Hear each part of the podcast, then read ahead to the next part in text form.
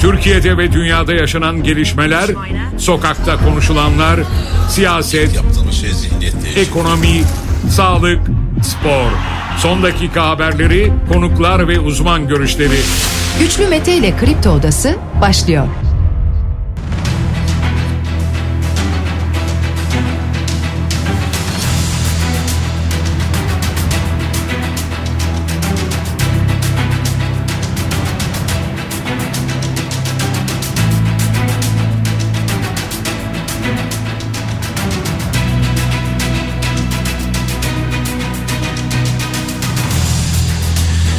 21 Şubat Salı sabahında sizlerle beraberiz sevgili dinleyiciler. Gündemdeki başlıkları değerlendireceğiz. Her sabah Kripto Odası'nda olduğu gibi bugün de saat 10'a dek sizlerle birlikte olacağız.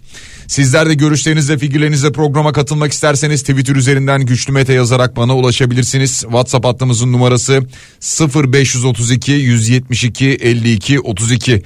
Maalesef bir türlü günaydın diyemediğimiz günlerdeyiz. Günaydın diyemediğimiz sabahlardayız.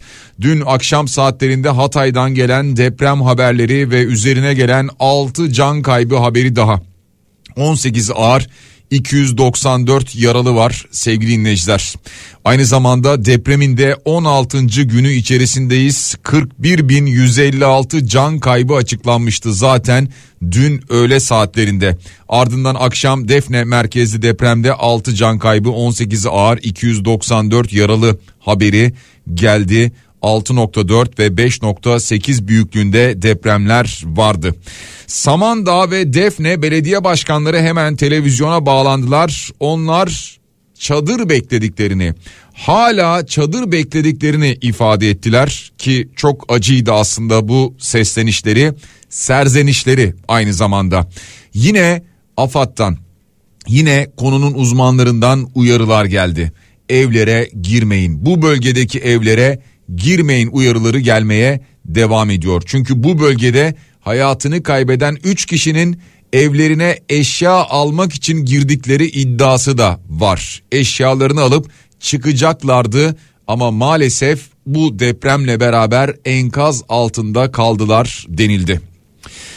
Cumhurbaşkanı Erdoğan dün Devlet Bahçeli bölgeye gitti. Şehir merkezlerini dağlara kaydırmak istiyoruz şeklinde bir açıklaması vardı. Muhalefetten Kemal Kılıçdaroğlu'ndan Meral Akşener'den uzaktan eğitimle ilgili eleştiri var. Üniversitelerde uzaktan eğitim olmamalı diyorlar eleştirileri var. Vaktimiz el verdiğince bunlara da yer vereceğiz önümüzdeki dakikalarda sevgili dinleyiciler. Aynı zamanda konuklarımız olacak biraz sonra Profesör Doktor Okan Tüysüz canlı yayında hattımızda olacak. İlerleyen dakikalarda bölgeden deneyimli muhabir dostumuz Levent Öztürk'e bağlanacağız. Onunla da Hatay'dan bulunduğu noktadan bir yayın gerçekleştireceğiz. Kripto Odası'nda sevgili dinleyiciler. Okulların açılışına ilişkin bilgi geldi biliyorsunuz dün Milli Eğitim Bakanı Mahmut Özer bir açıklama yaptı. Adana, Kilis, Diyarbakır ve Şanlıurfa'da 1 Mart'ta eğitime başlanacak. 3 kategoriye ayrıldı şehirler. İkinci kategoriye baktığımızda Gaziantep ve Osmaniye'de eğitime verilen ara 13 Mart'a kadar devam edecek ve aynı zamanda en çok hasar gören Adıyaman, Malatya, Kahramanmaraş ve Hatay'da ise 27 Mart tarihinde başlayacak sevgili dinleyiciler. Okullar ikinci yarı yıl böyle başlayacak. Böyle bir bilgi paylaşıldı aynı zamanda. Evet AFAD'dan gelen uyarıları bir kez daha söyleyelim. Bu bölgede evlere girmeyin deniyor. Hasarlı olan orta hasarlı olan evlere girmeyin deniyor ama bir yandan uyarılar da var. Hangi evin ne kadar hasarlı olduğu şu an için tam olarak bilinemiyor. Onu da hatırlatalım. Deprem bölgesine ilk etapta 250 bin konut yapılacağı söylendi. Çevre Şehircilik ve İklim Değişikliği Bakanı Murat Kurum tarafından. Evet böyle bir hazırlık yaptıkları ifade edildi 250 bin konut deniyor. Yeni evlerin 3-4 katlı olacağı bilgisi var ve Murat Kurum 6 dükkan üstü daire döneminin artık kapanacağını ifade ediyor aynı zamanda. Sevgili dinleyiciler konunun en önemli yetkin isimlerinden birisi Profesör Doktor Okan Tüysüz şu anda hattımızda jeolog hocamız. Okan hocam günaydın. Günaydın, iyi yayınlar diliyorum. Teşekkürler hocam. Şimdi bu tip dönemlerde klasik olarak e, aslında bu dönemler dışında biz deprem yayınları yine yaptık ama bu tip dönemlerde de klasik olarak sizlerle e, telefon bağlantıları, canlı yayınlar gerçekleştiriyoruz. Şimdi herkesin merak ettiği birçok konu oluyor ama bununla ilgili dün sizin televizyonda yaptığınız açıklamalar da vardı. Bu son depremin e, artçı olup olmadığı tartışılıyor. Siz dediniz ki tetiklenen bir deprem bu kısmı gerçekten çok mühim mi bilmiyorum ama neticede bir deprem yaşadık. Ee, biraz bunu bize anlatabilir misiniz? Tetiklenen deprem e, ne demek? Bundan sonra tetiklenebilecek başka bölgeler var mı bu alanda? İnsanlarımızı, vatandaşımızı biraz aydınlatabilir miyiz? Evet.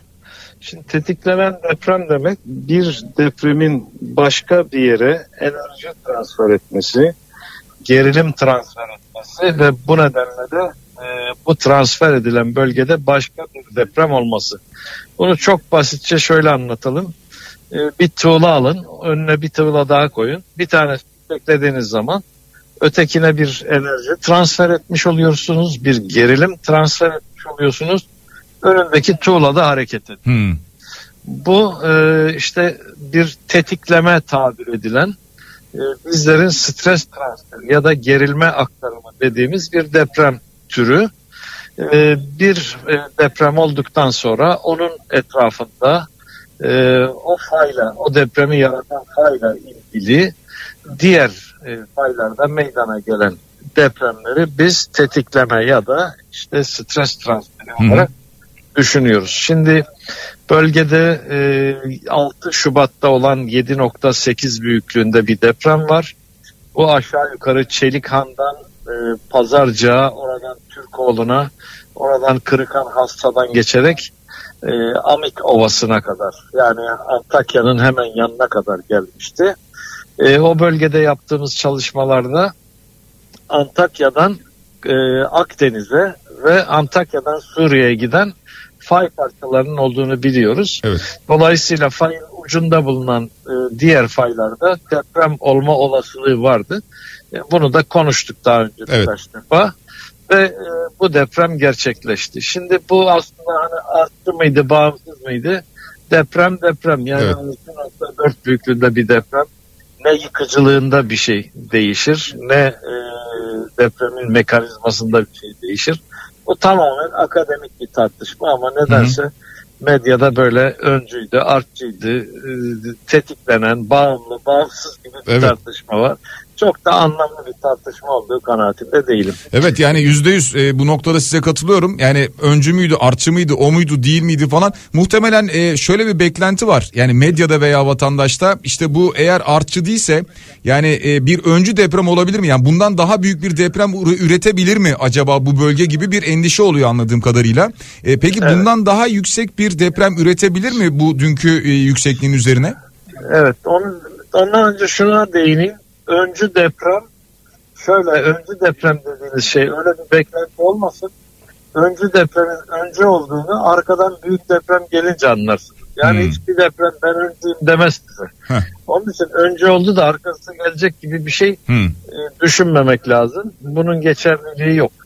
E, bölgede daha büyük deprem beklenir mi? Yani o, o bölgede bu büyüklükte depremler beklenir ama daha büyük bir deprem beklentisi yok bugünkü e, şekliyle Akdeniz'in içine doğru kırığın ilerlediğini görüyoruz. Belki Akdeniz'de e, Hatay, Samandağ açıklarıyla Kıbrıs arasında bulunan hmm. faylarda bir deprem olursa orada bir deprem olasılığı düşünülebilir. O da herhalde 7'nin altında bir deprem olur diye tahmin Hocam bu tip durumlarda e, çok klasik şeyler bunlar klasik sorular bana da biraz boş geliyor ama e, hep yapılan tartışmalar biraz önce sizin söylediğiniz gibi mesela diyorsunuz ki işte e, öncü deprem diyemeyiz bir depremin öncü olabilmesi için arkasından daha yüksek e, büyüklükte bir deprem olması lazım. E, evet. Şimdi zaten bunu siz e, bırakın öncü demeyi e, daha öncesinde zaten hangi bölgelerde deprem e, olabileceğini, e, hangi faylarda stres biriktiğini zaten anlatıyorsunuz. E, şu evet. anda anlatıyorsunuz mesela. Ama bununla ilgili önlem alınmadığı sürece zaten bir manası yok. Acaba vatandaş veya medya ne bekliyor? Yani tam olarak bir zaman, bir tarih falan mı bekleniyor? Sizce nasıl bir beklenti var? Yani herhalde öyle bir zaman beklentisi var. Bunu hani yıllardır söylüyoruz ki depremin zamanını bilmek mümkün değil ama elbette ki insanların e, korkusu e, depremden kaçmayı gerektiriyor. O kaçmada ancak zamanla, zamanı bildiğiniz takdirde mümkün. E, yani oradaki beklenti daha çok şu ana kadar fazla bir önlem almadığımız için e, depremin olacağı zamanı birileri söylesin. Biz de o esnada dışarıda olup canımızı kurtaralım beklentisi. Bu doğal bir beklenti ama hı hı. böyle maalesef boş bir beklenti. Yani bunun imkanı yok çünkü bugüne kadar depremin e, zamanını bilen hele de yeri, büyüklüğü ve zamanını bir arada bilen bir metot bugüne kadar dünyanın hiçbir ülkesinde geliştirilemedi. Dolayısıyla bu e, boş ve tuhaf zaman zaman dünyanın çeşitli noktalarından gelen işte daha önce Twitter'da paylaşmıştık biz yerini söylemiştik zamanını söylemiştik e, mesajlarının da tamamen e, çürüdüğünü düşünebiliriz değil mi? Tabii yani burada sadece ve sadece olasılığı söylemek. Bakın diyoruz ki şimdi daha doğrusu dün konuştuk dün bir televizyon kanalında konuştuk dedik ki Antakya'ya kadar geldi fay bundan sonra Antakya Samandağ arasında bir deprem olabilir bu olabilir bir olasılıktır. Ha ne zaman olur? Bugün olur, yarın olur, 6 ay sonra olur, 6 sene sonra olur. Bunu bilmek mümkün değil. Bakın e, geçenlerde Kasım ayındaydı galiba Düzce depremi oldu. Hı hı, evet. Bu Düz, Düzce depremi 17 Ağustos 1999'un bir artçısıydı. Yani aradan 23 sene geçtikten sonra bir artçı oldu. Evet. E, dolayısıyla bu zaman da insanoğlunun zamanıyla yerin zamanı, jeolojinin zamanı birbirini tutmuyor. Biz yüz binler, milyonlarca yıllarla konuşuyoruz. Yüz bin yıl bizim için sanki iki dakika önceymiş gibi. Doğru. O nedenle insanoğlu hassasiyeti, insanoğlunun yaşam süresi ve zamanı hassasiyetinde bir zaman söylemek mümkün değil. Biz bir yerde deprem olacak dediğimiz zaman e, yer bilimciler olarak o belki de önümüzdeki 50 yıl, 50 100 yıl belki daha fazla bir süreç ya da yarın. Yani bunu bilmek ne yazık ki mümkün değil. E, Profesör Doktor Okan Tüysüz attığımızda hocam e, dün siz e, televizyondaki konuşmanızda e, Bingöl Palo hattına da dikkat ettiniz, dikkat çektiniz e, diye evet. anımsıyorum. E, şimdi bunun gibi tabii merak ediyor insanlar. E, biraz önce de bahsettiniz ama bunun gibi e, şu anda e, sizin uyaracağınız bölgeler neresi? Evet şimdi e, tabii 7.8 çok büyük bir deprem. Bu bölgedeki bütün faylardaki dengeleri değiştirdi.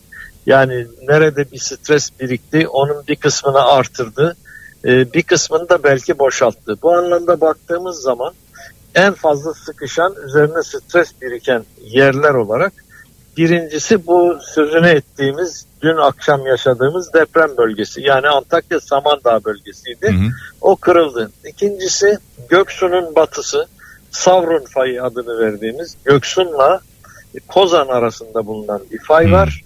Ee, normal koşullarda bu birkaç bin yılda bir defa deprem üreten bir fay. Ama üzerine biriken stres nedeniyle bu daha öne çekilmiş olabilir. Yani bu da işte belki kısa bir süre içerisinde belki de yüzlerce yıl sonra bunu söylemek mümkün değil. Hı hı. Kırılabilir ama riskin arttığı bölge olarak dikkat çekiyor. Bir diğer bölge Palu'dan e, Bingöl'e kadar olan kesim. Burası uzun yıllardır kırılmadı. Kuzeyinde 1971 depremi var. Güneyinde Elazığ depremi var. Bu ikisinin arasındaki bölgede de şu anda 4 ve 4'ün üzerinde bazı bağımsız depremler oluyor. Buranın sıkıştığını, etkilendiğini gösteren yeri. O nedenle burada da bir e, deprem beklentisi var. Ama dediğim gibi zaman konusunda hiçbir şey söylemeksizin bu uyarıyı yapmak istiyorum. Hocam e, son iki sorum var. Bir tanesi bence yine e, boş tartışmalardan bir tanesi ama genelde dinleyicilerimiz şunu soruyorlar. Ya bu depremler hep mi gece olur, hep mi akşamı bulur? E, özellikle işte büyük depremler gibi bir soru var. E, bunun böyle bir e, araştırması var mı? Yani dünya genelinde depremlerin gece gündüz oranı var mı? Hayır böyle bir oran yok. Gündüz olan da büyük depremler var. Gece Hı. olan da var. Yazın olan da var. Kışın olan da var. Yani meteorolojik ve e, atmosferik durumlarla depremin bir bağlantısı yok. E, tamamen tesadüf. Ve hocam son sorum şu klasik. E, bir yerde deprem oldu mu? E, medyanın merkezi de İstanbul olduğu için e, nüfusun çoğunluğu da İstanbul'da yaşadığı için en ufak bir depremde işte Van sallanıyor işte Erzurum e, Erzincan veya işte Bingöl sallanıyor şimdi işte Maraş sallanıyor Hatay sallanıyor. Hemen şu soru geliyor akla e, İstanbul'da deprem ne zaman olacak veya Marmara depremi ne zaman olacak sorusu. Buna ilişkin evet. verilen çeşitli e, tarihler var. Yani tarih derken net bir tarih olmasa da şu tarihe kadar olur olacak gibi tarihler var. Marmara depremiyle ilgili sizin öngörünüz nedir? Ya şöyle Marmara'da bir deprem olacağını e, uzun yıllardır söylüyoruz. Özellikle 17 Ağustos 99 olduğu zaman Marmara'ya bir stres aktarımı oldu. Marmara'daki olasılığı biraz daha öne çekti. E, ve 2000 yılında yapılan bir hesaplamayla Marmara'da büyük bir depremin olma olasılığı 30 yıl içerisinde yüzde 65 artı eksi 15 olarak hmm. duyuruldu. Yani bu demektir ki yüzde 80 ile yüzde 50 arasında bir olasılıkla Marmara'da 30 e, yıl içerisinde deprem olur. Bu e, söylendiği zaman 2000 yılıydı 23 yılı geçti. Şimdi burada yanılma payı var mı? Var. Yani 7 yıl içerisinde olma olasılığı %50 ile 80 ama olmama olasılığı da %50 ile 20. Ee, doğa hiçbir zaman bizim beklediğimiz ya da bildiğimiz gibi düzenli davranmıyor. Bazen 300 yılda deprem üretirken bazen de 500 yılda bir üretiyor. Dolayısıyla Marmara'da yarın olacakmış gibi tedbirli olmak ama uzun yıllar olmayacakmış gibi de sakin olmak gerekiyor. E, bu e, son demiştim ama bu son depremde siz bir e, jeologsunuz, bir hocasınız. E, aynı zamanda ben biliyorum ki sahada çok çalışmalarınız oluyor sizin. Bu son depremde en çok gözlemlediğiniz problem neydi? Yani zemin miydi, binalar mıydı, hepsi bir arada mıydı? Ne gördünüz? Şimdi zemin çok önemli ama yapı da zemine uyumlu olmak durumunda. Yani siz çok e, gevşek, sıvılaşabilir bir, bir zeminin üzerine yerleşmeyeceksiniz. Eğer yerleşiyorsanız da e, o masrafa katlanarak gerekli harcamayı yapıp önlemlerinizi alacaksınız. Yani ne zemin olarak ne yapı olarak ne de afete yaklaşım anlamında hazır olmadığımızı bir kez daha gördüm. Ben 50 yıldır bu mesleği yapıyorum ve e, neredeyse bu süreçteki tüm depremlere gördüm. E, gittim, gezdim e, şunu söyleyebilirim. Tarih tekerrürden ibaret. E, tarihten ders almayanlar bu tekerrürü hep yaşıyorlar. Maalesef. Biz bunu yaşadık daha da yaşayacağız. Seneler boyu da konuşmaya devam ederiz aynı şekilde. Hocam çok teşekkür ediyoruz. Bu tip dönemlerde e, aslında e, gerçekten insanları aydınlatmak adına sizin gibi değerli bilim insanlarının görüşleri çok önemli. E, ama sizin de söylediğiniz gibi e, ekranlara gidip e, bazen boş boş oturmak değil de e, daha çok sizi dinlemek, sizi duymak önemli. E, sağ olun teşekkür ediyorum. Ben teşekkür ediyorum. Sağ, sağ olun. olun. Ee, sevgili dinleyiciler e, maalesef işte dünden gelen 6 can kaybı haberimiz daha oldu. Biz e, şunu konuşuyoruz e, seneler boyu konuştuk konuşmaya devam ederiz. Deprem olacak mı ne zaman olacak? İşte bunun bir cevabı yok şöyle bir cevabı var. Yani beklenen bölgelerde bu fay hatlarının olduğu bölgelerde deprem olacak. E, bunu zaten e, bilim insanları söylüyorlar senelerdir söylüyorlar. Şimdi mesela işte Marmara depremi olacak mı? İstanbul'da deprem olacak mı? Olacak. Yani bu söyleniyor zaten. Bakın hocamız az önce ne dedi? Yüzde 50 ile 80 arasındaki oranda 2030'a kadar olacak görünüyor diyor. E, ha olmama ihtimali yok mu? Elbet olmama ihtimali var. Ama önemli olan şu biz o tedbiri alabildik mi? Yoksa gerisi boş. Yani sabaha kadar oturup tartışalım. Olacak mı olmayacak mı? 7.6 mı olur 7.8 mi olur? Kaç bina yıkılır kaç bina yıkılmaz? Kaç kişi ölür kaç kişi ölmez? Sabaha kadar tartışalım biz bunu. Gece mi yakalanırız gündüz mü yakalanırız? Gece yakalanırsak ne yaparız gündüz olursa ne olur? Sabaha kadar konuşabiliriz. Değil günler boyu konuşabiliriz. Hep söylediğimiz yere tekrar dönüyoruz. O da şu. Bakıyorsun Japonya'da, bakıyorsun Şili'de. Hiç unutmadığım o Şili'deki deprem görüntüsü. Yani insanlar birbirlerine bakıyorlar sadece. 8 civarında bir depremdi. 8.2 bile olabilir. İnsanlar birbirlerine bakıyorlar sadece. Sohbet edenler var. Telefonu açıp çekenler var. Kımıldamıyorlar. Bakıyorlar. Tavanı çekiyorlar. Lambalar oynuyor. Avizeler sallanıyor. İşte neyse. Bunlar sallanıyor. Masa üstünde bir şeyler sallanıyor. Bunları çekiyorlar. Sohbet etmeye devam ediyorlar. Kaçan yok, koşan yok. Çünkü biliyorlar ki o bina yıkılmayacak. Bir şey olmayacak. Ya en fazla o an sallandığı için doğal duruma aykırı bir vaziyet olduğu için biraz endişe ediyor insanlar o kadar. Eğer bilirsek ki evimizde evimize başımızı soktuğumuzda o ev yıkılmayacak. Ya İstanbul'da Marmara'da Güneydoğu Anadolu'da Doğu Anadolu'da Akdeniz'de fark etmez. Deprem olduğunda biliyorsak eğer içinde bulunduğumuz ev yıkılmayacak. Biliyorsak eğer çocuğumuzun gittiği okul binası yıkılmayacak. Çalıştığımız iş yerinin binası yıkılmayacak. Yoldayım. Otoyol, viyadük, köprü, havalimanı, devlet kamu kurum kuruluşları hastanedeyim. Yıkılmayacak. Bunları biliyorsak biz bunların hiçbirisini konuşmayız ya. İstanbul'da deprem mi olacak? Marmara'da mı olacak? E, yeniden Bingöl'de mi olur? Adana mı diyorlar? Kıbrıs mı diyorlar? Bunların hiçbirisini konuşmayız. Deriz ki ha olacak e tamam olursa olacak yani sallanacağız bitecek. En fazla deriz ki birkaç kişi panikle beraber işte e, camdan atladı o oldu bu oldu falan işte inşallah ölüm haberi olmaz ama hani böyle bir şey söyleriz yani. Bu. Biz bunları sabaha kadar yoksa konuşmaya devam ederiz. Günlerce aylarca konuşuruz. Şu görüntüden daha beterini İstanbul'da veya Marmara'da diyelim sırf İstanbul demeyelim e, Marmara'da bir deprem olduğunda bu görüntüden daha beterini yaşayacağız. Hani soruyorsunuz ya zaman zaman işte Marmara depremi olursa ne olur vesaire. Bundan 100 kat daha kötüsünü yaşarız. Bir de ekonomiyi katın işin içine. Peki Devam ediyoruz sevgili dinleyiciler. Ee, ilerleyen dakikalarda Hatay'a bir bağlantı yapacağız. Ee, deneyimli muhabir dostumuz Levent Öztürk'le bir e, telefon bağlantısı gerçekleştireceğiz. Dün Adana'daydı. Gece saatlerinde Adana'da da sallandılar. Ee, hemen e, Zeki Kayağan Coşkun'un yayınına bağlandı. Zeki de hemen özel bir yayın için saat 9'da dün akşam yayına girdi ve o saatte yayına başladı. Bugün de Levent Öztürk dün gece saatlerinde Hatay'a geçti. O nedenle şimdi e, kendisiyle önümüzdeki dakikalarda Hatay'dan bir bağlantı gerçekleştireceğiz. Şimdi hala daha programın başında söyledim. E, dün akşam bu deprem olduktan sonra Samandağ ve Defne belediye başkanları telefonla yayınlara bağlandılar. Dediler ki burada elektrikler kesik, zifiri karanlık. Tabi bir önlem amaçlı da elektrik kesilmiş olabilir ayrı konu gayet doğal. E, zifiri karanlık, hiçbir şeyi göremiyoruz. Bir hasar tespiti yapamıyoruz ama en önemlisi bize hala çadır gelmedi dediler. Çadır gelse vatandaş dışarıda çadırda kalabilecek ama soğuk olduğu için evine geçenler var dediler.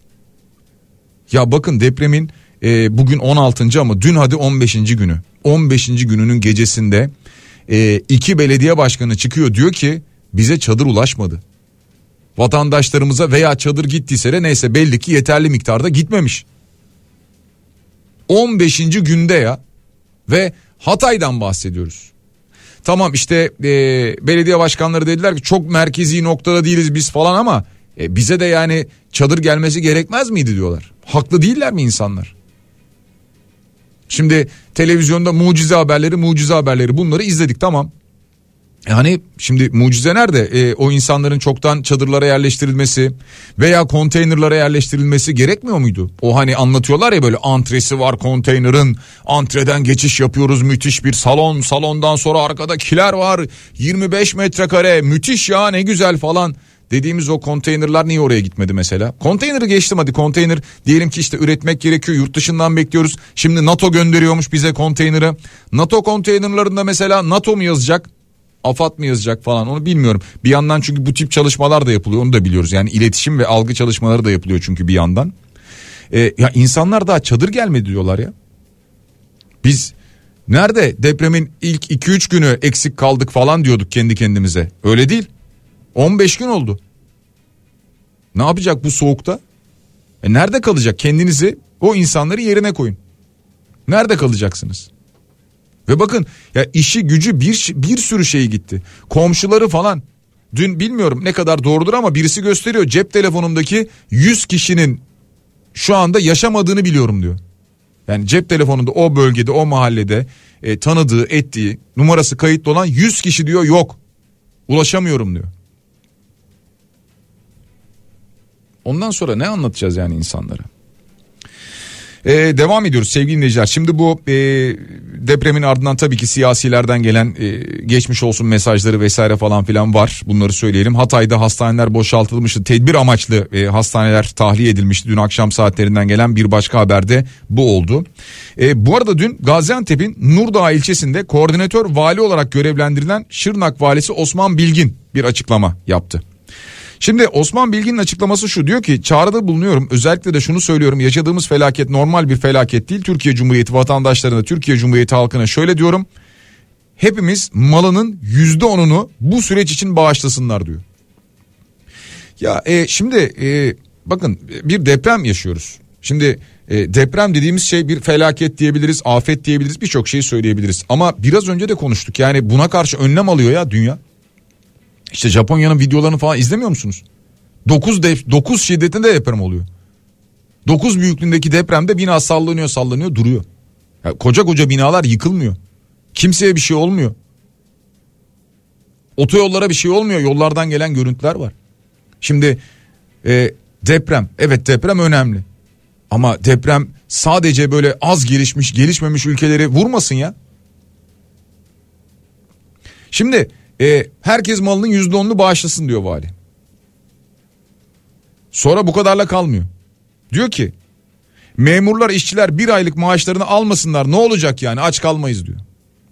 Ya vatandaş gerektiği zaman zaten her türlü yardımı yapıyor da e, her afette her kötü durumda da vatandaşa IBAN numarası vermek ne kadar doğru yani e, hem güçlüyüz diyoruz hem de bir yandan e, ancak siz varsanız oluyor diyoruz. Zaten vergiyi toplarken de güçlüyüz diyoruz vatandaştan alıyoruz. E, üstüne bir de işte e, özel iletişim vergileri vesaireler özel tüketim vergileri onlar bunlar her şeyi koyuyoruz. Sonra bir de geliyoruz diyoruz ki hadi kardeşim afet oldu e, elini cebine koy. Koyuyoruz yapıyoruz yardımlarımızı maddi yardım yapıyoruz aynı yardım yapıyoruz. İnsanlar bu tip zamanlarda bir araya geliyor. Ama şimdi e, bütün memura bütün işçiye bunu yükleyebilir miyiz ya bir aylık maaş almasınlar ne olacak diye. Yani memurlar işçiler şu anda çok rahat geçiniyorlar da. Ya ne olacak canım bir ayda maaş almayayım aman diyecek durumda mı acaba? Onu o memura o işçiye bir sormak lazım. Kaldı ki bildiğim kadarıyla sendikalar yardımlarda bulundu. Memur senin çok önemli bir yardımı vardı. Şu an rakamı hatırlamıyorum ama 10 milyon lira civarında falan. Yani sendikaların yardımları zaten oldu. Olmadı değil yani. Ee, dün bölgeye Devlet Bahçeli gitti sevgili dinleyiciler. Devlet Bahçeli Cumhurbaşkanı Erdoğan'la beraber gitti. Ağırlıklı olarak Erdoğan arkasında yürüyordu genel itibariyle yürüyüş sırasında öyle gördüm ben. Ee, zaman zaman yanındaydı zaman zaman arkasındaydı. Ee, Devlet Bahçeli dedi ki MHP nerede diye soranları ciddiye alıp cevap verecek değilim ancak yine de bir hatırlatma yapmadan geçemeyeceğim. Biz her yerdeyiz. Göz pınarlarından sicim gibi akan yaşlardayız. Viraneye dönmüş gönüllerdeyiz. Kimse var mı diye soran dillerdeyiz. Beton blokların arasında can arayan, yetim yavruların başını okşayan, ailesini kaybetmiş mazlumların yanında duran, Fatiha okuyan, tabutlara omuz veren, milletimizin derdiyle dertlenen hem kahırlı hem sevdalı hem de kararlı yürekleriz. Diyor. Devlet Bahçeli'nin açıklaması böyle. 10 milyon lira evet e, Mehmet buldu şu anda memur senin mesela 10 milyon lira bir bağışı vardı doğru hatırlamışız demek ki. E, neyse netice itibariyle e, Cumhurbaşkanı Erdoğan da bu bölgede çeşitli açıklamalar yaptı. Şehir merkezlerini ovalardan dağlara kaydırmak istiyoruz dedi. E, aynı zamanda her konuda vatanımıza sahip çıktık dedi böyle bir açıklaması oldu. Meral Akşener diyor ki uzaktan eğitimle ilgili Üniversiteye karşı bu alerjinin sebebini anlayamadım. Sayın Erdoğan'a Diyarbakır'dan sesleniyorum. Derhal bu olmayacak karardan vazgeçin. Üniversite öğrencilerinin yüz yüze eğitim yapmalarının önünü açın. Bıktık seçilmişlerin karşısında atanmışların talimat vermesinden diyor. Yapmış olduğu açıklamada Meral Akşener sevgili dinleyiciler. Kemal Kılıçdaroğlu diyor ki üniversiteleri açın. Siz okulları açın gerisini bize bırakın diyor yapmış olduğu açıklamada. Üniversiteleri açın bölgeden gelip barınma sorunu olan herkesi yerleştirmeye talibiz. Belediyelerimizle birlikte bu işin tüm lojistik ihtiyaçlarını karşılamaya varız. Siz okulları açın gerisini bize bırakın diyor. Şimdi okullar açılacak mı? Ya okullar sorsanız açıldı. Online eğitim. O ne müthiş eğitim online eğitim. Süper. Ya şöyle söyleyeyim ben e, de ders veriyorum üniversitede. Ya şöyle e, Gerçekten e, bu dersi almak isteyen, anlamak isteyen, takip eden var. Evet. Ama birçok e, hocamızın lise öğretmenleri, ortaokul öğretmenleri de zamanında bunu yaşadı. E, üniversitelerde de şu an bu yaşanıyor. Birçok hocamızın, eşimizin, dostumuzun anlattığı gibi açıyorsunuz karşınızda siyah siyah ekranlar. Öğrenci karşıda var mı, yok mu, dinliyor mu, dinlemiyor mu, başka bir yerde mi falan hiç bir fikriniz yok. O kadar. E, ekranın karşısına bir saat, iki saat, üç saat siyah ekrana konuşuyorsunuz. Ve e, ne kadar geçiyor acaba öğrenciye bu? Ve bazı dersler mesela e, uygulamalı dersler. Yani mesela radyo ile ilgili mikrofon başında oturmamız gereken, stüdyoya girmemiz gereken, çalışmalar yapmamız gereken dersler var. Hadi radyo diyeceksiniz ki ya kardeşim işte ne bileyim tıp var bilmem ne var falan. Tam tıpta bazı şeyleri yapmışlar. 5-6. sınıflar galiba falan. Ama sırf bunlar mı ya? İşte konservatuvar eğitimleri var. Birçok eğitim var yani. Yüz yüze olması gerekiyor. Birlikte yapılması gerekiyor. Ee, bir Hatay bağlantımızı gerçekleştirmeye çalışalım bu arada biz ee, sevgili dinleyiciler. O arada size ben bilgi aktarmaya devam edeyim. Ee, Amerika'nın Dışişleri Bakanı Türkiye'ye gelmişti biliyorsunuz. Anthony Blinken e, hem Cumhurbaşkanı Erdoğan'la görüştü hem Dışişleri Bakanı Mevlüt Çavuşoğlu'yla görüştü. Bu F-16'lar konusunda çok fazla bir anlaşma var gibi görünmüyor. E, ama tabii ki Mevlüt Çavuşoğlu Dışişleri Bakanı diyor ki o zaman biz 1.4 milyar dolar vermiştik. Bunun geri ödenmesini istiyoruz diyor. Yani madem ki bu F-16'lar konusunda bir adım atılmayacak. Dün ee, bir röportaj gerçekleşti sevgili dinleyiciler. NTV'de Deniz Kilislioğlu bu röportajı yaptı. Dışişleri Bakanı ile Amerika'nın Dışişleri Bakanı ile bu F-16 satışlarını sordu. Dedi ki kongre üyelerimizin bazı endişeleri var. Kongrenin endişelerinin etkin bir şekilde kaldırılması gerekiyor. Kongrenin onayı olmadan Türkiye'ye F-16 satışı yapmamız mümkün değil dedi. Bu daha önce konuştuğumuz konu. Yani e, işte Biden yönetimi size sıcak bakıyor ama kongre aslında işte çok e, sıcak bakmıyor bu konuya tarzı bir e, açıklama geliyor genel itibariyle e, Amerika'dan. Bu arada e, Anthony Blinken Türkiye'ye geldikten sonra Türkiye yapacağı yardım miktarını da biraz daha arttırdığını ifade etti. Amerika'nın Amerika'dan daha sonra böyle bir açıklama gelmişti sevgili dinleyiciler. E, Aile ve Sosyal Hizmetler Bakanı Derya Yanık bir açıklama yaptı. Bu depremlerin ardından 1788 refakatsiz çocuğun 1225'inin ailesine teslim edildiğini açıkladı. Depremzede çocukların bazı vakıf veya derneklere emanet edildiği iddialarına da yanıt verdi çocukların yalnız olmadığını, annelerinin yanında ve kimliklerinin belli olduğunu belirtti ve bahsi geçen sivil toplum kuruluşunun 6-7 yıldır içerisinde bulunduğunu söylemiş Derya Yanık sevgili dinleyiciler. Yani oradan böyle bir açıklama gelmiş.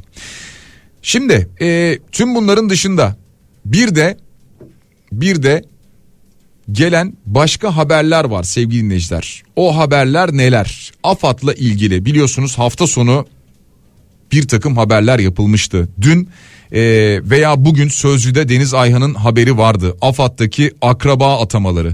Hatırlarsanız veya dinlediyseniz bu sabah e, Nihat mesela bunlardan bahsetti. E, Ahmet Nehar Poçan Çevre ve Şehircilik Bakanı Murat Kurum'un kız kardeşinin eşi işte emlak dairesinde başkanlık yapmış vesaire falan derken Eylül 2022'de AFA'da e, atanmış. Önce vekaleten ardından asaleten atanmış. AFAD Kastamonu İl Müdürü Uğur Minder mesela Rize Belediyesi itfaiye müdürlüğü yaparken AFAD'ın müdürlüğüne atanmış. Yine hep akrabalar. İl Müdürü kuzen AKP'den torpilli deniyor. AFAD Adıyaman İl Müdürü Osman Altuğ Ankara Keçiören Sağlık Meslek Lisesi'nden mezun olduktan sonra Karabük Devlet Hastanesi'nde radyoloji teknisyeni olarak başlamış. Daha sonra e, kendisi AFAD'a gelmiş. AKP Adıyaman Milletvekili Ahmet Aydın'ın dayısı Abdurrahman Altuğ'un oğluymuş. AFAD Sakarya İl Müdürü Hüseyin Kaşkaş İmam Hatip Lisesi mezunu iktisat okumuş. Sakarya Diyanet İşleri Teşkilatı'nda başlamış. AKP'de siyaset yapmış. Eski AKP Ferizli Belediye Başkanıymış. Kaşkaş'ın oğlu olan Enes Kaşkaş da AKP Gençlik Kolları Sosyal Politikalar Başkanıymış gibi devam eden bir liste var. Ya işte e, en baştan beri uzun süredir Türkiye'de konuştuğumuz konu liyakatsizlik konusu. Bu görevi bilmezlik konusu. Yani e, siz iktisat okuduysanız yani e, iktisatla ilgili bir alanda tabii ki çalışabilirsiniz. E, İmam Hatip okudunuz, üstüne ilahiyat okudunuz. Tamam çok güzel ilahiyatçı olabilirsiniz. Diyanet işlerinde görev alabilirsiniz. Yani bunların hepsi olabilir. Bunların hepsi yapılabilir. O zaman denir ki bak liyakatlı bir insan eğitimini tamamen bunun üzerine almış veya uzun yıllar bu alanda çalışmış bu alanda görev yapmış mesleğe en alt kademeden başlamış senelerdir bu alanda bir hizmet vermiş. Yani tecrübesi çok fazla bu konuyu biliyor sahada yetişmiş diyebiliriz ama maalesef diyemiyoruz. Şimdi bunu diyemediğimiz gibi mesela AK Parti'nin Kahramanmaraş milletvekili Ahmet Özdemir'in görüntüsü çıkıyor karşımıza. Kahramanmaraş'la ilgili kent planı yapıyor. Bir A4 üzerinde kent planı yapıyor sevgili dinleyiciler. Telefonumuz hazır mı? Ha tamam telefonumuz hazır. O zaman e, biraz önce de söylediğim gibi e, çok deneyimli bir gazeteci dostumuz var. Bir muhabir dostumuz var Levent Öztürk. E, aynı zamanda Yardım Konvoyu Derneği'nin kurucularından e, Levent Öztürk. E, şu anda hattımızda e, daha önce de söyledim size yayının başında Adana'daydı. Adana'da sallandılar dün gece ama hemen sallanır sallanmaz depremin merkezi Hatay olduğunu bildikleri için öğrendikleri için Hatay'a koştular. Şu anda Levent Öztürk Hatay'da e, çok tecrübeli bir e, muhabir sahada. E, Levent merhaba. Günaydın Güçlü Mete. Ee, iyi yayınlar diliyorum. Teşekkürler. E, dün Adana'da sallandınız ve hemen yola çıktınız Hatay'a geldiniz. Şu an Hatay'da e, neredesin? Biraz bölgeyi bize anlatabilir misin? Şimdi e, şu anda benim bulunduğum yer e, Hatay Stadyumu'nun etrafında kurulan e, çadır e, alanı ve aynı zamanda hem Birleşmiş Milletler'in hem de sivil toplum kuruluşlarının temsilcilerinin de e, çadır, koordinasyon çadırlarının olduğu belki Hmm. e, bir bakıma e, hem yerel hem de uluslararası koordinasyonun yapıldığı bir alan olduğunu söyleyebiliriz. Çünkü uluslararası kuruluşlar şu anda buradaki sivil toplum kuruluşlarına e, AFAD koordinasyonuyla beraber destek e, vermek üzere buradalar. E, dışarıdan gelen yardımlar e, ön koordinasyonuna ihtiyaç var? E, bunlar sivil toplum kuruluşları tarafından ya da kendi ekipleri tarafından yine AFAD koordinasyonunda belirleniyor.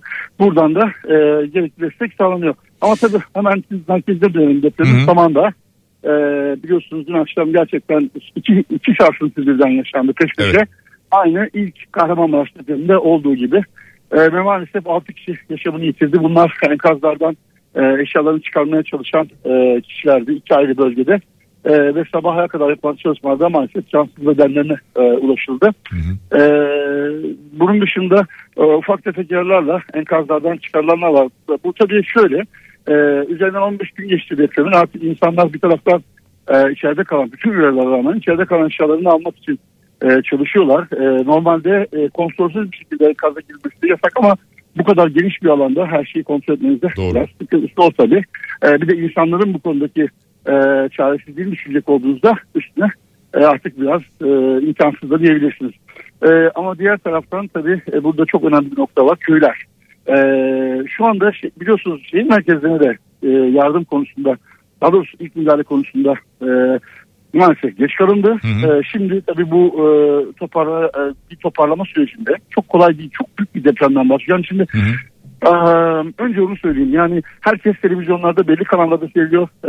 Belli bölgelerden yayınlar görüyorlar ama genel bir fotoğrafı hissetmeniz ya da şu anda hani tasavvur etmeniz çok zor. Ben neden bunu söyleyebiliyorum? Çünkü dünyanın dört bir yanda felaketleri gitmiş olarak ve bölgedeki Evet. çalışmaları takip etmiş biri olarak söylüyorum. Şu ana kadar böyle bir felaket yok. Yani gerçekten yok. Bu bir abartı değil. E, bu yüzyılın hakikaten en büyük felaketi ve şimdi elbette çok büyük hatalar, e, eksiklikler, yanlışlıklar var. Hı hı. O da doğru. Bunlar tabii ki tartışılmalı ve kesinlikle bu konuda müdahalede bulunulmalı. Hı hı. Ama diğer taraftan da bu tartışmaların eteğinde alandaki insanların durumu unutulmamalı. Bakın ben Adana'dayım. Adana'daydım. E, neden gittim? 10 gündür e, ben ve ekibim e, temiz su veyahut da herhangi bir dinlenme o arabada yatıp, yatıp kalkıyorduk. Kısa bir mola ve toplantı, uluslararası bir toplantı için Adana'ya geldim. E, orada e, alışveriş merkezinde küçük bir alışveriş hani kıyafetim yok yanımda çünkü çok apar topar geldik buraya. Hı hı. Şimdi yeni malzemelerimiz de geldi ama birden felaket olunca yani deprem sallanınca bir panik yaşandı ve insanlar büyük bir panikle o yüzlerce insan kapılara koştular ve birbirlerini ezmeye başladılar. Hı. İnanılmaz bir manzaraydı. Ben bu beni daha çok korkuttu depremden. Çünkü insanların deprem konusundaki bilinçsizliği çok daha ciddi kayıplara Doğru. sebep olabiliyor. Ve Biz orada ekip olarak insanlara lütfen sakin olun. Bu bir e, bu, de- bu bir şey yok, yıkım yok. Koşmayın dememize rağmen ağlamalar, sızlamalar. E siz bir de bu depremin dibin içinde, merkezde olanları düşünün. Tabii. Ne yaşadılar? Neler hissediyorlar? Ya o kadar karmaşık, o kadar büyük bir e, tablo ki bu. İnanın kimsenin tasavvur etmesi mümkün değil. Yani ben e, elimden geldiği kadar açıklamaya çalışayım. Yani tamam bütün arkadaşlar, meslektaşlarım Harbi de belki farklı görüşlerde bir, şekilde yayınlarıyla durumu anlatmaya çalışıyor. Ama ne kadar anlatmaya çalışırsanız anlatılamaz. Mümkün değil bunu anlatmak. Yani e, gelip gördüğünüzde ancak anlarsınız, yaşarsınız ve hayat e, kimseye demiyorum hayat normalin e, dışına çıkmasın. E, efendim hepiniz e, birden yaz duruma düşün demiyorum ama inanın birlikte olmaya ihtiyacımız var şu anda. Her şeyi bir tarafa bırakıp e, siyaseti e, ama tabii e, yanlış yapılan şeyi takip etmekten asla vazgeçmiyorum ama Hı hı. bakın şu anda ilk bir ay bir ay ya da bir buçuk iki ay en önemli şey bu tartışmaları yaparken bölge halkının ihtiyaçlarının acilen karşılaşması, karşılanması. Şimdi bakın kış şartları evet ama burada en büyük ihtiyaç şimdi yeni bir deprem daha oldu. Köyler yıkıldı. Bakın köyler az etkilenen bölgeler diye düşünüyorduk ama daha doğru düzgün tespit bile yapılamadı. Oraya gidip ekipler kaç köyde ne var onu bile doğru düzgün tespit edemiyorlar. Evet. Çünkü e, Türkiye'nin dört bir yandan ekipler geliyor. Her ilden AFAD'dan efendim Çevre Bakanlığı'ndan falan e, e, ama binlerce insan da yıksanız bu yıkımdaki hasarı tespit etmeniz ha- aylar alır. O kadar büyük bir depremden bahsediyoruz. Peki şunu soracağım. bir- E, Levent Öztürk Evet. şunu soracağım. E, şu anda oradaki yardım çalışmalarını, faaliyetlerini nasıl gözlemliyorsun? Çünkü ilk günlerde özellikle ilk hafta veya 10 gün içerisinde şu çok konuşuldu. Buradan e, insanlar yardım göndermek istediler, yardımlar gitti ama yerine ne kadar ulaştı, ulaşabildi mi bir koordinasyonsuzluk var gibiydi. Şu andaki gözlemin nedir? Kesinlikle koordinasyonsuzluk vardı bakın onu söyleyeyim. Hı hı. Yani aa, yani ben e, 17 Ağustos depremini de yaşadım. O zamanlar da gazetecilik yapıyordum. Ve benim, benim memleketim olan 12 Düzce'de 12 Kasım depremini de yaşadım. Şimdi e, çok büyük aşamalar kaybettik bakın gerçekten. E, nasıl yani e, sivil toplum kuruluşları olarak her, her, türlü genel olarak e, anlamda söylüyorum. E, ilk e, reaksiyon açısından yardıma gitme ama eksiklerimiz çok. Neden? Mesela araba kurtarmadan başlayayım ben size. Hı hı. En basitinden ilk gördüğüm gün. Bakın e, ilk gün en büyük eleştiri şuydu. Eğer vaktini almayacaksam işte bundan anlatılması gerekiyor. Tabii. şekilde. Ve, ve tarafsız ve doğru bir şekilde anlatılması gerekiyor. Bakın bu çok önemli. Lütfen kimse bu söylediklerimi birilerini savunmak ediyor. Ben gerçeği söylüyorum. İsteyen bu şekilde de e, söylüyor. Ama ben ne olduysa onu söylüyorum. Lütfen herkes bu şekilde dinlesin. Yani ben, ben hakikaten çok ağlamaklıyım bu konuda. Hı hı. Birincisi ilk bizim karşılaştığımız en büyük tepki. İlk gün geldim kendim bile. Bakın ilk sefer ben Hatay'a geldim. İlk geldiğim yer Hatay'dı. Hı hı. Depremden 13 saat sonra Bolu'dan ulaşabildim. 15 saat sonra falan. Çünkü e, Hatay'dan inanılmaz bir şey vardı. Çıkış vardı. İnsanlar kendilerini güvende hissetmekleri için kalacakları yer de yok. Hatay yerle bir olmuş. Karanlık, su yok, hiçbir şey yok. İnsanlar hızla daha başka yerlere, köylere ya da yakın merkezlere e, e, arabalarıyla olanlar benzin yok o da var. Evet. Çıkla ilk, ilk günlerde yaşanan en büyük sorun insanlar arabalarında uyuyorlar benzinleri yok benzin istasyonları kapalı falan bunlardı. Peki ne oldu? Ee, karayoluyla Ankara'dan yola çıkan benimle beraber ben gözlemledim yüzlerce askeri araç hepsi yolda kar fırtınasında ilk gün maalesef yolda kaldı. Hmm, ben evet. buna şahidim. Biz atlatmayı başardık. Biz çünkü erken çıktık. Ama bizim, bizim o arabalar yavaş ilerliyor biliyorsunuz. Hızlı gidemezler. Tabii. Yani onların belli bir standartları var. Ben o yüzlerce AFAD yardım ekibini, başka ekipleri yolda gördüm. Hızlıca bölgeye geliyorlardı. İnanın bana 12 saat boyunca orada takılı kaldılar. Yüzlerce araç Ankara'ya doğru, geriye doğru Niğde'den, Konya'dan geriye doğru saplandı kaldı kara, kar fırtınasına. Çok büyük bir talihsizlik. Yani neden? Çünkü kimse onu öngöremezdi ve bütün arabalarda e, ne kadar donanımlı olursa bir tane kaza zaten yetiyor e, önde. Orayı kurtaracak ekipman da olmayınca bir gün neredeyse o arabalar çıkamadılar oradan. Bir kere ilk etapta e, acil yardımda görevli Ankara, İstanbul. Çünkü bakın bu bölgede şöyle bir şey var. 10 tane ilden bahsediyoruz. Bunların hepsi birbirine komşu iller. Hı hı. Normalde afet planlamasında şöyle bir nokta vardır. Diyelim e, depremin merkezi Hatay. Sadece Hatay. Ve deprem yıkıldı. Bakın o zaman hemen Adana'dan, efendim e, Diyarbakır'dan, bölgedeki bütün illerden, Kahramanmaraş'tan, Gaziantep'ten bütün AFAD ekipleri deneyimli deneyimsiz, e, donanım donanımsız onları tartışmayalım. Mutlaka ilk, ilk şey için, ilk müdahale için gelirler ve bir, bir anda Hatay'da binlerce ya da yüzlerce insan çalışıyor olur Hı. o anda. Ama düşünün ki bu bölgedeki bütün AFAD ekiplerinin ya da e, yardım ekiplerinin diyelim koordinasyon sağlayacak sağlık ekipleri dahil hepsi depremzede. Hepsinin kendi aileleri enkaz altında kaldı ya da e, düşük yaşta. Ben Hatay'daki AFAD ekibini çok iyi tanıyorum. Yani bu arada bakın e, e, az evvel ben dinledim. Çok doğru e, bazı noktalar var. Maalesef e, bir şekilde bu atamalar aşağıyı da etkiliyor. Nasıl etkiliyor? Aş, e, aşağıda bu işi iyi bilen derinli kadrolar yukarıdan emir gelmedikçe, yukarıdan talimat gelmedikçe bir adım bile atamıyorlar. İşte bu noktada kilitlendik biz. Evet. Bu noktada bürokrasi bizi kilitledi. Benim burada eleştireceğim konu bürokrasi. Alandaki insanlara inisiyatif vermezseniz tecrübeli e, elemanlara böyle şeylerle karşılaşırsınız. Bakın bu tür eleştiriler e, olmalı doğruyu bulmak için. O yüzden de ilk iki gün insanlar bölgede maalesef yardım ekiplerinin hem hava şartlarının zorluğu hem de e, yoldaki söylüyorum. Çünkü hep İzmir'den, Ankara'dan, diğer bölgelerden geliyordu yardım ekipleri. Bu bölgedeki yardım ekipleri kendileri zaten az oldukları için çıkıp da ellerinden geleni yaptılar ama ellerindeki mesela ben size söyleyeyim. AFAD'ın buradaki e, deposu e, kullanılamaz hale geldi e, depremden sonra. Çünkü insanlar bloke ettiler yolları. Dediler ki işte yardım getirin. AFAD ekibi kendisi enkaz altında gelip de yardımcı olmaya çalıştılar ama ne kadar yardımcı oldular. Hmm. Bunlar konuşulamayan gerçekler, hmm. anlatılamayan gerçekler. Neden? Çünkü ya medya bunları e, yani bakın sadece e, koltukları ya da efendim e, birileri hayır oradaki alandaki ben kendim de diyor. Alandaki abi ya bu önemli bir hikaye değil. Bu, bu. İnanın bana bizim medyayı da eleştirmemiz lazım. Kendimizi eleştirmemiz lazım. Hani reyting uğruna ya da bilmem ne uğruna çok yanlış adım atıyoruz. Buna dikkat afet başka bir şey. Burada siyaset konuşmaz. Burada insan hayatı söz konusu yanlışları verelim ama kimseyi incitmeden dikkatli olun. Çünkü ya farkında olmadan biz alandaki insanların moralini bozuyoruz. Benim moralim bozuluyor mesela. Ya ben burada şimdi koşturuyorum ama öyle şeyler konuşuluyor ki sosyal medyada. Ya bencil olmasın lütfen işte.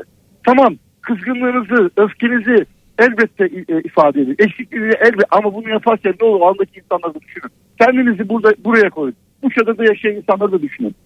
Bu, bu e, onlar e, onlar şu anda kendileri ya onların yanında olduğunuzu hissettirin arkadaşlar bir şekilde.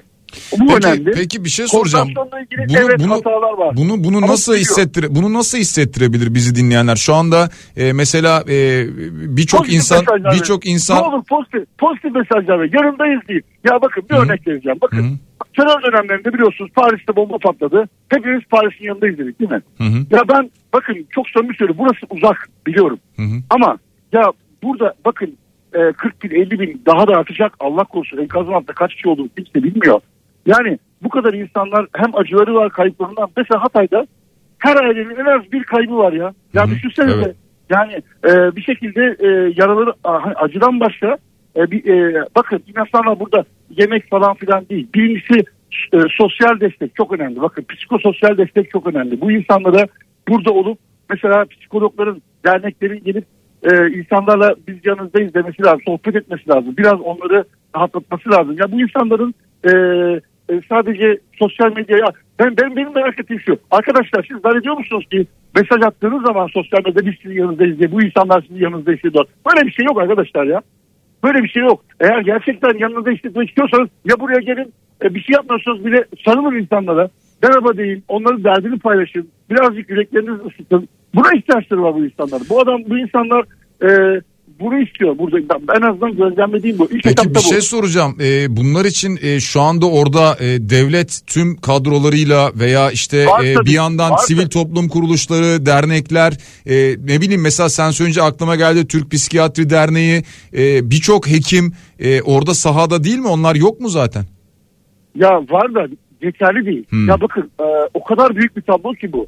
Yani ben mesela bakıyorum çok dağınık bir de şey e, e, hani herkes bir yerde çünkü nerede olduğunu bulmanız çok zor. E, ben mesela hani alanda e, rastlıyorum ya benim görmediğim tabii ki alanda yüzlerce psikolog, e, psikolojik e, için gelen insanlar var. Hı hı. Ben ben şeyden teknik ben şeyden bahsetmiyorum. E, bu hani e, teknik olarak kuru, kurumsal destek ya da e, profesyonel destekten bahsetmiyorum. Türk halkında hani sizin kanalınızda ki ben E, çok iyi biliyorum ne kadar güçlü bir etkiniz olduğunu. Ya daha pozitif olun. Tamam eleştirin. Ama e, bu eleştirilerin altında bu insanları unutmayın. Yani unuttuklarını düşündüğümden değil. Hı hı. Ama buradaki insanlar Twitter'da bakıyor sadece şeyi görüyor.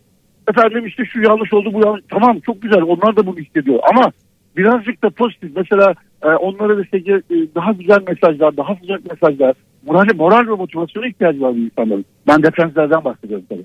Anlatabiliyor muyum? Bu insanlar Tabii muhakkak e, aynı zamanda şu da var yani e, bunu daha önce de konuştuk. Şimdi depremden bu yana iki hafta geçti. E, belki bir ay geçecek ama bir ay sonra unutmamak lazım. E, bir ay sonra Tabii. değil üç ay sonra unutmamak Tabii. lazım. Bir sene Ne sonra unutmamak lazım bölgeyi evet. İnsanlar bunu artık kanıksıyorlar Evet. bir zaman. Ha işte depremler, işte standart hikayeler. Medyada bir de e, çok dönüyor bunlar hep. İnsanlar seyrettikçe artık kanıksıyorlar. Diyorlar ki ya işte tamam depremler yardım gidiyor insanlar öyle.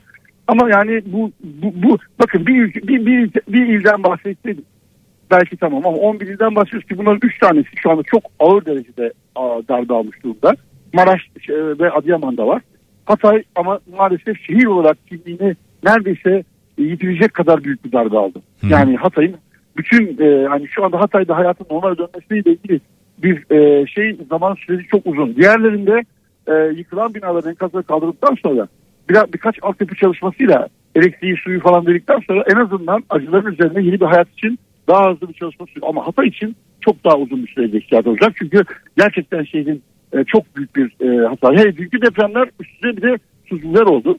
Samandağ'da diğer çevre köylerde en azından ayakta olan birkaç e, köy varsa onlar da büyük hasar aldılar. Şimdi hasarlı evler e, ve yani girilecek ev yok şu anda. Evet. Bu Çok kötü. demektir ki çadır ihtiyacı çok yüksek ve karşılanamıyor. Yani karşılanma sebebi artık böylesi bir felakete çok samimi söylüyorum. Hakikaten sadece Türkiye değil hiçbir ülke çok hazır olamaz yani. Düşünsenize 10 tane il ve hepsi etkilenmiş durumda. Yani ne kadar çadır her insanda çadır istiyor. E, e, yani 13 milyon e, etkilenen insandan bahsediyoruz. Yani e, her aileye bir çadır e, organizasyonu onların da kurulması zaman alacak. Yani bir, bir birkaç hafta içinde inşallah çadırlar dışarıda yurt dışından da şimdi e, yardım kuruluşları AFAD'a e, çadır e, desteği veriyorlar. Ülkeler destekliyorlar. Yani bu zaman alan bir süreç. Ama burada e, koordinasyonsuzlukla ilgili sıkıntılar da yavaş yavaş. Benim tek üzüldüğüm koordinasyonsuzluk değil bürokrasi. Tekrar söylüyorum bürokrasi. Yani e, birine gidip de birinden bir şey için izin almak isteyen bir adamın kaybettiği bakıp alandaki, e, bakıp Evet. Alandaki insanların hayatında çok büyük. Bir dakika bile çok önemli bazen yani. Evet ilk Ama günlerde şimdi- özellikle çok konuşuldu bu Evet. doğru. Evet yani gidip de bir siz bir bürokratı ya şimdi ben bakın atanmış bürokratların da kendine göre tecrübeleri var. Elbette ki de- devlet sistemimizin e, kor- korunması ve giderilmesi e, dikkatli olunması gerekiyor ama şöyle bir şey var. Her e, her gelen kişi de deprem bölgesine geldiğinde ayrı bir şok yaşıyor. Bir de bunu böyle düşünün. Çünkü böyle bir e, böyle bir felaketin tecrübesi yok. E, zamanla alacak ama şimdi işin bir de e, üst düzey bürokratlara yanlış üst bürok- bürokratlarla bürokratlarla olan koordinasyondaki e, çekingeler girdiği zaman e, ben tecrübeli bir gazeteci yok söylüyorum. Lütfen kimse bunu e, bir e, şey olarak görmesin ama gerçek bu. Yani kitleniyoruz. Kitleniyoruz. Kitlenmeyelim. Yani lütfen herkes e, biraz daha e, bu konularda e, hızlı olmaya gayret göstersin. Peki. Aa, aa, ben buradayım. Hı hı. E, Levent Öztürk e, çok teşekkür ediyorum. Aslında e, Yardım Konvoyu Derneği ile beraber kurucusu olduğun dernekle beraber e, Pakistan'a gitmek üzereydiniz ama e, yani Pakistan Afganistan yardımlarının söz konusu olacaktı ama e, şimdi anladığım kadarıyla hemen e, bölgeye geldiniz. Depremden dolayı bu bölgedesiniz. İlaç, ilaç ve çadır e, desteği Hı hı. e, vermeye çalışıyoruz bölgedeki e, insanlara öncelikle. E, Kahramanmaraş'ta çalışmamıza başladık. Hatay'da e, ka- e, yeni çalışmalar için koordinasyon e, merkezine e, ile e, birlikte e, ihtiyaçları tespit etmek için bölgeledik. Adana'ya gitmiştik tekrar.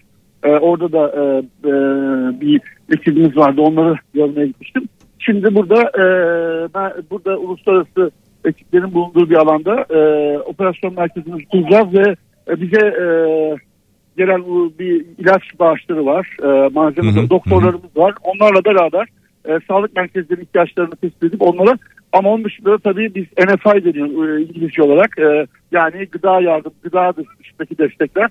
Onunla ilgili de hijyen kitleri çok önemli. E, hijyen paketleri yapıyoruz. Bunları da e, bölgedeki insana dağıtacağız. Çünkü su konusunda büyük sıkıntı var diyorsunuz. Daha su sistemleri tam olarak Evet. onarılamadı. O yüzden de tuvaletler her ne kadar dışarıdan e, girilse bile ne kadar gönderirseniz gönderin ki hala e, çok fazla sayıda ihtiyaç var bölgede. İnsanlar temiz su e, ve e, sanitasyon, e, hijyen konusunda çok büyük e, ihtiyaç duyuyorlar. Bu çerçevede de hijyen paketleri, işte dezenfektanlar, Hı hı. e, işte e, e, kadınlara yönelik ihtiyaçlar, ondan sonra çocuklara yönelik ihtiyaçlar, e, özellikle e, hijyenle ilgili bunları sağlıyoruz. Sabundu, efendim temizlik malzemeleriydi bunları da e, sağlıyoruz. E, aynı zamanda tabii özellikle e, tabii ne kadar gıda e, özellikle kırsalda ne kadar gıda getirmesi ihtiyaç. Çünkü merkezde artık alışveriş yapılabilecek ya da e, temin edilebilecek bir şey kalmadı. Yani ne süpermarket var ne depo var. O yüzden de özellikle kırsaldaki insanlar, köylerdekiler ve e, ilçedekiler e, düzenli gıda desteğine ihtiyaç duyuyorlar. Onlardan gelen taleplere göre de gıda e, işte konserveler veya benzer uygun uzun süre e, kendilerine e, iki hafta bir ay idare edebilecek e, potansiyelde malzemeleri temin edip onlara ulaşıyoruz. Sadece ben değil tabii. Yani bunu bizim gibi onlarca yüzlerce kuruluş şu anda burada bunu yapmaya çalışıyor. Ama bu konuda şöyle bir şey var. E, koordinasyon e, çok önemli. E, AFAD'ın e, buradaki koordinasyon merkezinden her şey takip ediliyor. Ama alanda her şey istenilen gibi olmuyor. Bu konuda biraz daha dikkatli olunması gerek. Ben kendim şahsen e, bir gazeteci vatandaş olarak gördüğüm her yetkilide herhangi bir eksiklik varsa çalışmada tecrübeme dayanarak uygun bir dille uyarıyorum. Diyorum ki bunu böyle de genellikle de olumlu cevaplar alıyorum. Yardımcı abi ya tecrübe e, konusunda birlikte paylaşıyoruz. Biraz evet. da bunu yapmak lazım. Evet. Benim alandakilere de tek şeyim tecrübeli olan arkadaşlarımız tecrübelerini paylaşmaktan çekinmesinler. Kim olursa olsun ama baktılar ki tecrübelerinden kimse faydalanmak istemiyor. İşte o tecrübeden faydalanmak istemeyenlerle ilgili de açık söylemek gerekirse uyarıda bulunmak gerek. Çünkü en büyük kilitlenme noktamız bu çalışmaları koordine etmek isteyen gönüllü insanları alanda farkında olmadan istemeden diyorum ben. isteyerek yapanlar da e, olabilir. E, artık onlar için ne diyeceğim bilemiyorum. Söyleyeceğim bir tek şey var. Kitlenmeyelim. Evet Levent Öztürk çok teşekkür çok ediyoruz. Çok teşekkürler. Ee, kolay gelsin. iyi çalışmalar diliyoruz. Sağ ol. Çok sağ olun. Teşekkürler. Teşekkürler. Sevgili dinleyiciler e, şimdi son bölüm içerisindeyiz. E, birkaç tane de deprem dışında haber aktarmak istiyorum size. Bir tanesi e, CHP İstanbul Milletvekili Erdoğan Toprak depremin ardından başlatılan bu seçimlerin ertelenmesi tartışmalarına karşı bir yasa değişikliği önermiş. Yaşadıkları kentlerden ayrılmak zorunda kalanlar için yurt dışı seçmenlerine uygulanan sistemin kullanılabileceğini, bunun için de anayasada bir değişiklik yapılabileceğini ifade etmiş. Yani bölgeden uzaklaşan çalışanlar nasıl oy kullanır diye düşünülüyor ya böyle bir sistem yapılabilir demiş bir haberimiz bu. Bir diğeri Sinan Ateş cinayetinde bir tutuklama daha var sevgili dinleyiciler soruşturma kapsamında gözaltına alınan bir kişi daha tutuklandı onu hatırlatalım. Amirallerin Montreux bildirisi davasında gerekçeli karar açıklandı. Biliyorsunuz tüm sanıklara verilen bir beraat kararı vardı. İfade özgürlüğünün çağdaş demokrasilerin en temel yapı taşlarından birisi olduğu vurgulanmış bu gerekçeli kararda. Amerika Birleşik Devletleri'nin başkanı Joe Biden Ukrayna'yı ziyaret etti. Hatta bunun bir sürpriz ziyaret olduğu ifade edildi. Zelenski ile bir araya geldi, bir fotoğraf verdi acaba Ukrayna yerine Türkiye'ye gelebilir miydi ya da Ukrayna'dan Türkiye'ye niye geçmedi deprem felaketinden sonra diye bir yandan bu konuşuldu onu hatırlatalım. Ee, bir yandan şunu da hatırlatalım 8. ve 12. sınıflar için uzmanlar uyarıyorlar. Diyorlar ki ikinci dönemden tamam muaf olacaklar sınavlarda ama şimdi ikinci dönemden muaf olacağız diye ikinci dönemi pas geçmesinler. Yani eğitimlerinden uzak kalmasınlar diye uyarıyorlar. Bir de şunu hatırlatalım Merkez Bankası Perşembe günü para politikası kurulu toplantısı gerçekleşecek. Politika faizi ne olacak acaba? Yani faiz indirilir mi indirilmez mi? Ekonomistlerin çoğu politika faizinin yüzde sekize indirilmesini bekliyorlar yapılan ankette. Ee, yüzde dokuz e, düzeyinde çünkü biliyorsunuz politika faizi şimdi yüzde sekize düşürülebilir diyor. Anketler en azından bize bunu gösteriyor. Hatırlatalım sevgili dinleyiciler. 6 il için sarı kodlu kuvvetli kar yağışı uyarısı vardı. Batı Karadeniz'de kuvvetli kar yağışı bekleniyor. Doğu Karadeniz'de çığ tehlikesi var dedi meteoroloji. Son olarak bundan da bahsedelim. O şekilde veda edelim sizlere. Bugün Mehmet bizlerle beraberdi. Teknik masada teşekkür ediyoruz. Biraz sonra Bediye Ceylan güzelce sizlerle birlikte olacak. 2 saat boyunca saat 12'ye dek e, Güzel Şeyler programında Kafa Radyo'da. Yarın sabah aynı saat diliminde yeniden buluşana dek hepinize sağlıklı bir gün diliyorum. Şimdilik hoşçakalın.